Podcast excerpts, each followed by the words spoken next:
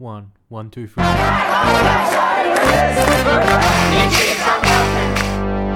Hello and welcome to the People Powered Green Left podcast, where we give a voice to the 99% and not the big corporations. If you think this project is important, please consider becoming a supporter today. Now, on to our latest episode. Hello, I'm Suzanne James for Green Left, and thank you for joining us. Today we'll be speaking to the Socialist Alliance candidate for the Senate in Victoria, Angela Carr.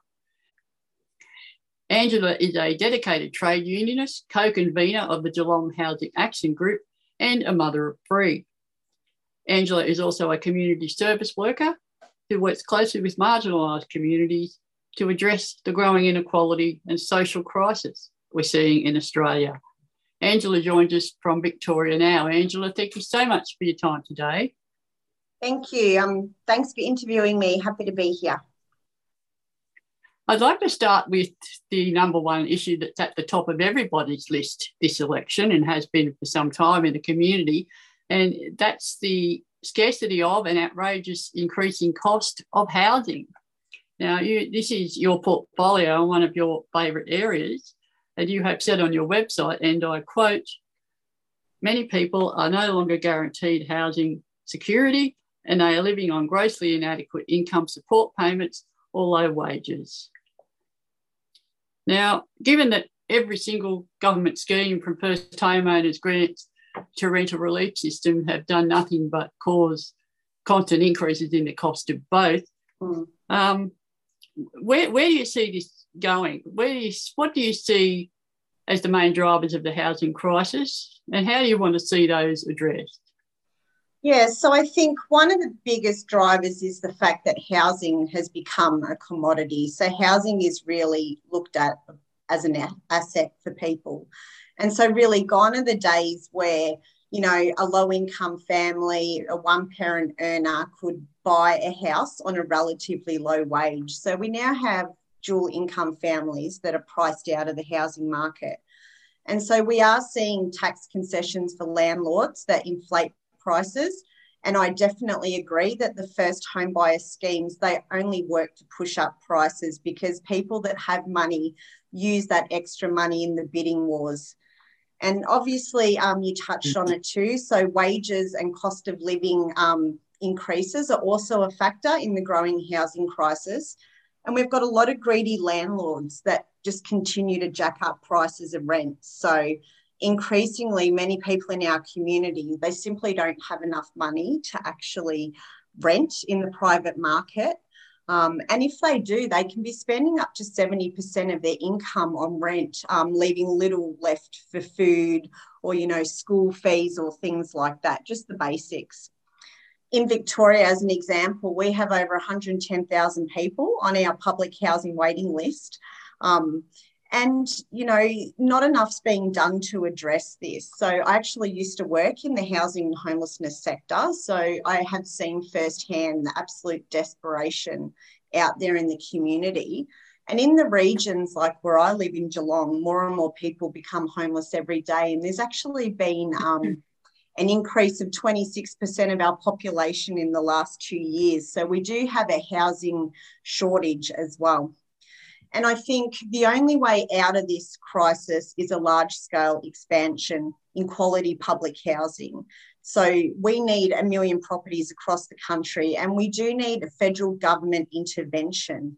Um, often it's pushed off onto the states, but we need all levels of government to come together um, and implement like a Finnish style housing first type model. And we also need to provide wraparound support services to people with complex social issues. There's lots of things that can be done. We definitely need to cap private rental prices. Um, we need incomes, people should not spend more than 20% of their income on public housing. We need to stop the privatisation that's happening to the public housing sector across Australia. Um, and we need to get rid of those for profit community housing providers because tenures are not secure and they're more expensive and they handpick the tenants that they put into those properties. So it's notoriously difficult, the area of public housing, and the privatisation only makes it more complex. The level of maintenance is required and the social equity issues. It's it's, it's, it's one thing to build all these properties, but it's difficult, isn't it, to, to fill in all those other factors that go with it. It's like a hospital bed, it has so many other things attached.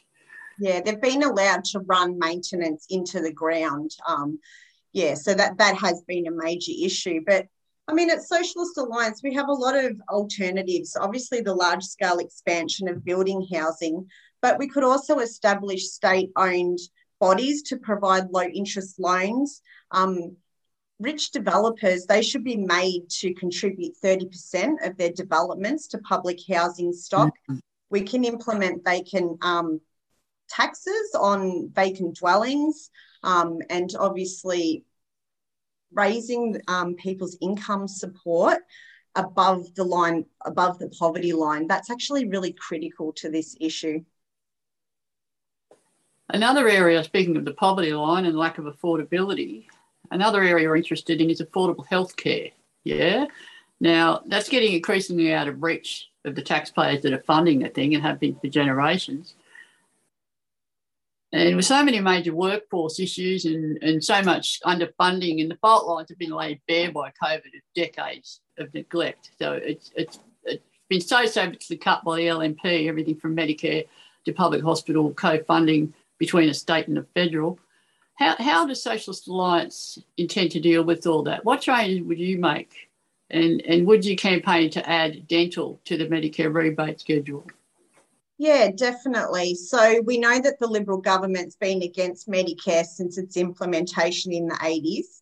And we did see Frydenberg assure us the other night um, on budget night that Medicare is guaranteed, but we do know that this is actually utter rubbish because last year, under the guise of COVID, they actually removed 900 items from the scheme.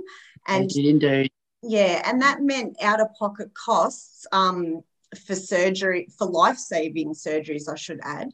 Um, and but they've eroded things off the schedule over the last nine years. So, you know, access to early intervention diagnostic tests have been removed. And this is this is leading people to really poor and preventable health outcomes. We also saw on the 1st of January this year that psychiatry via telehealth was actually removed for regional remote areas. And you know, we need to think about this in the context of these areas. People struggle to access specialist services. And then we think about, you know, people out in the bush, they've had to contend with um, bushfires and floods, the pandemic. And we know that it's never been tougher for people's mental health out in the bush. So, you know, mental health access is actually a massive issue across the country as well. Accessing a general practitioner is really difficult now. There's fewer bulk billing clinics. And there's no legal obligation for doctors in non bulk billing clinics to actually provide bulk billing to concession card holders. And so, you know, we think about the people that need to visit a doctor regularly. It's people with young children, the elderly, people with complex medical issues, people with disabilities. And, you know, generally speaking, they're the people that have, you know, not much access to disposable income. So it then puts a massive strain on our emergency departments because people have to present there because they can't access primary health care. Um, another thing that I'm not sure that everyone's really aware of, I worked in the disability sector a long time, but we don't have access to free pediatric care for our children. So children often um, that are the most disadvantaged from low socioeconomic families, you know, you know, we see a higher presentation of disability in that group but it costs up to $300 to visit a paediatrician. Um, and while there is some rebated costs, it's well in excess of $140. So, you know, our poor kids, they can't even access medical treatment that they really, really need. Um, when we think about the PBS and the costs of scripts, you know, this rises every year. Um, and at the moment, the average cost of a script, if you have a healthcare card, is $6.80. But this really adds up when you have multiple scripts to fill, you know, doctors' fees, and you're on a pension that's well below the poverty line. So, you know, people are struggling to even access their medicines now. And really the only way out of this is to restore free universal healthcare. You know, we need to stop the current privatisation of the healthcare system and we need to boost funding for preventative care, mental health services, and chronic disease management. When you talk about um, dental care, we know that free universal dental care is critically important because poor dental hygiene is actually a precursor for a lot of um, other chronic and debilitating health conditions like cardiovascular, stroke, diabetes, and things like that. So, as Socialist Alliance, we definitely support free um, universal dental care. There's so many areas of inequity right now, it's hard to know where it starts and where it ends. Another one of those areas is education here. What's the Socialist Alliance stance on education? Yeah, so I mean, this one's pretty simple. We just need to guarantee free public education across primary, secondary, tertiary, and vocational education. We used to actually have free education in this country, so it's not an abstract idea.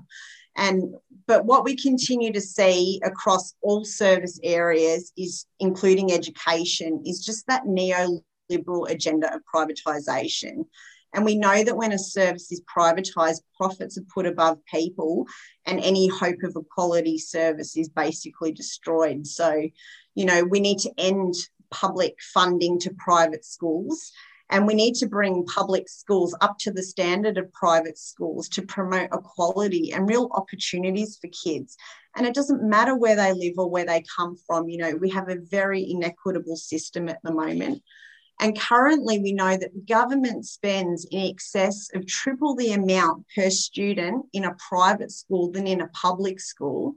And this is despite public schools having the greatest need, you know. And I just find it utterly disgraceful that we continue to live in this two tiered system of the haves and the have nots, you know, and it's our children that are suffering for this. We've seen um, the privatisation of tertiary education. That's been an absolute disaster. We have a plethora of um, RTOs who charge excessive amounts of money for qualifications, but they're often not accredited and they're often not good enough to actually get people a job.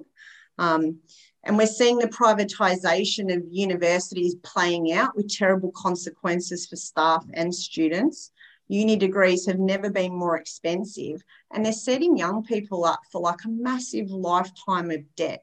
Um, and the casualisation for the university staff, it's really become a huge worker exploitation issue. You know, there's no security of tenure. You know, they work long overtime hours they're not paid for. And we've seen a lot of mass sackings over the last two years as well.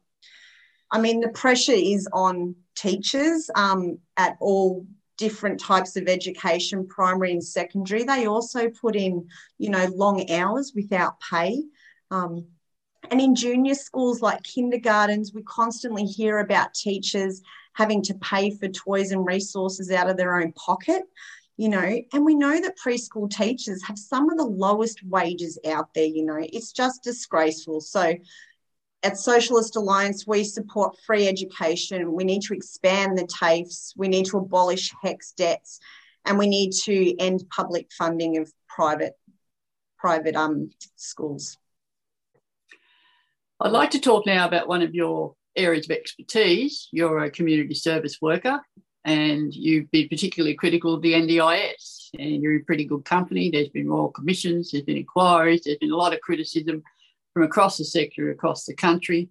Um, as we all know, the NDIS has been pretty much cannibalised by the LNP government. Um, and as you said yourself, and I quote, will only further stress and disadvantage those with disabilities, which of course is the polar opposite of what its Labor architects intended it to do. Given all the issues with the NDIS and the country's long term inability to address the needs of disabled people across all those areas we've talked about education, housing, um, the provision of medical services. Is it really as simple as putting it back the way Labor had it, or are we at a point where you have to recognise that as a country we've failed culturally and systemically to address the needs of disabled people, and it's going to take a lot more than the NDIS being put back the way it was to change that? What's your comment on that? Hmm, it's definitely a big question. So it is a complex issue after nine years of mismanagement by the Liberal government. And do I believe Labor are going to do any better? Um, in some ways, yes, but I do think we really need to keep applying the pressure so the Labor government do the right thing by participants in the scheme. The system does need a radical overhaul, and it just requires the political will to do so. Um, you know, the honest truth is the current implementation of the scheme is just in utter crisis. Um, every day we hear about critical support funding being slashed from people's plans and people, um, you know, struggling to access the scheme despite, you know, being eligible. And, you know, last year we actually saw the NDIS spent 20, 29 million, I think it was, on lawyers to fight participants within the courts over their funding. You know, it's just disgusting. So I, I have personal experience with the scheme also, so I know how highly bureaucratic it is. Um, and someone described it to me the other day that you need a form to fill in a form. And you know i think that's really that's very accurate. And it disadvantages people that have cognitive disabilities low literacy english as a second language um, you know many people within the scheme people that might have psychosocial disability. And many of the staff have little to no understanding of disability support needs and the current push from the government is actually to cut people's plans. We know this. You know, there was some stuff around KPIs a while ago. And Linda Reynolds even stated herself that this is not a welfare scheme, you know, intended for life, but it's outrageous because people have come onto the scheme because it's shown that they have a permanent dis- disability. Um, so you did allude to the workforce issue, and this is an issue, especially in regional and remote areas. But what we know is there could be good job creation from schemes like the NDIS, but the conditions for staff are not what they should be. You know, it's a highly casualised workforce, low paid. Back when I used to be a support worker 15 years ago or 10, 15 years ago, we were employed on permanent contracts. Um, you know, this is something that needs to be reinstated for workers. You know, they also need to have good employment conditions, and that helps with the continuity of care for participants as well. There needs to be better oversight into the rorts and profiteering um, of the providers. You know, many whom bill for services they, you know, they never deliver. You know, so the lives of people with disability should not be for profit you know, private for profit organisations should not be receiving publicly funded money. So, you know, at Social Alliance, we believe that democratic governance of all disability bodies, including the NDIS, needs to be fundamentally organised by people, you know, with lived experience, with a disability. We need those people on the board. We need those people making the decisions. Um, you know, the NDIS needs to be fully transparent and accountable. People with disability and their organisations, they have to be the central decision makers here. Eligibility needs to be looked at. We need to stop applying a medical model to this. Um, you know, the scheme, I understand it's an insurance scheme, and fundamentally, that's probably what's that is what's wrong with it. Yeah, it must meet people's needs. Um, you know, and that's not happening now. People with psychosocial disability, they need to be part of the scheme because the states have dropped all their funding for those people, but they struggle so terribly with access to this scheme. And the NDIS bureaucrats really don't understand psychosocial disability. And there's, you know, a lot of hardship for those people within the scheme. So, I mean, there's a lot, lot of work to be done on this, you know, a lot of work, but you know, it needs to come from the ground up, and people with disabilities need to have a say. Look, thank you very much for your time today, Angela. It's been great talking to you. Is there any other key policy areas you'd like to share with us? No, I no, I don't think so. Thank you for your time. But I will say that we do have, I'm in good company. So we do have 14 amazing other candidates standing across the country. Um, you know, amazing trade unionists, activists, you know, really staunch campaigners over the year, people that have been socialists on council. And up in Queensland, in the seat of Leichhardt, we actually have Pat O'Shane, you know, so she's a really amazing candidate. She was the first Aboriginal um, woman appointed to be a judge. So, you know, I'm really standing in some good company, I would say. Hey, thanks very much for your time today, Angela. Thanks for speaking with us.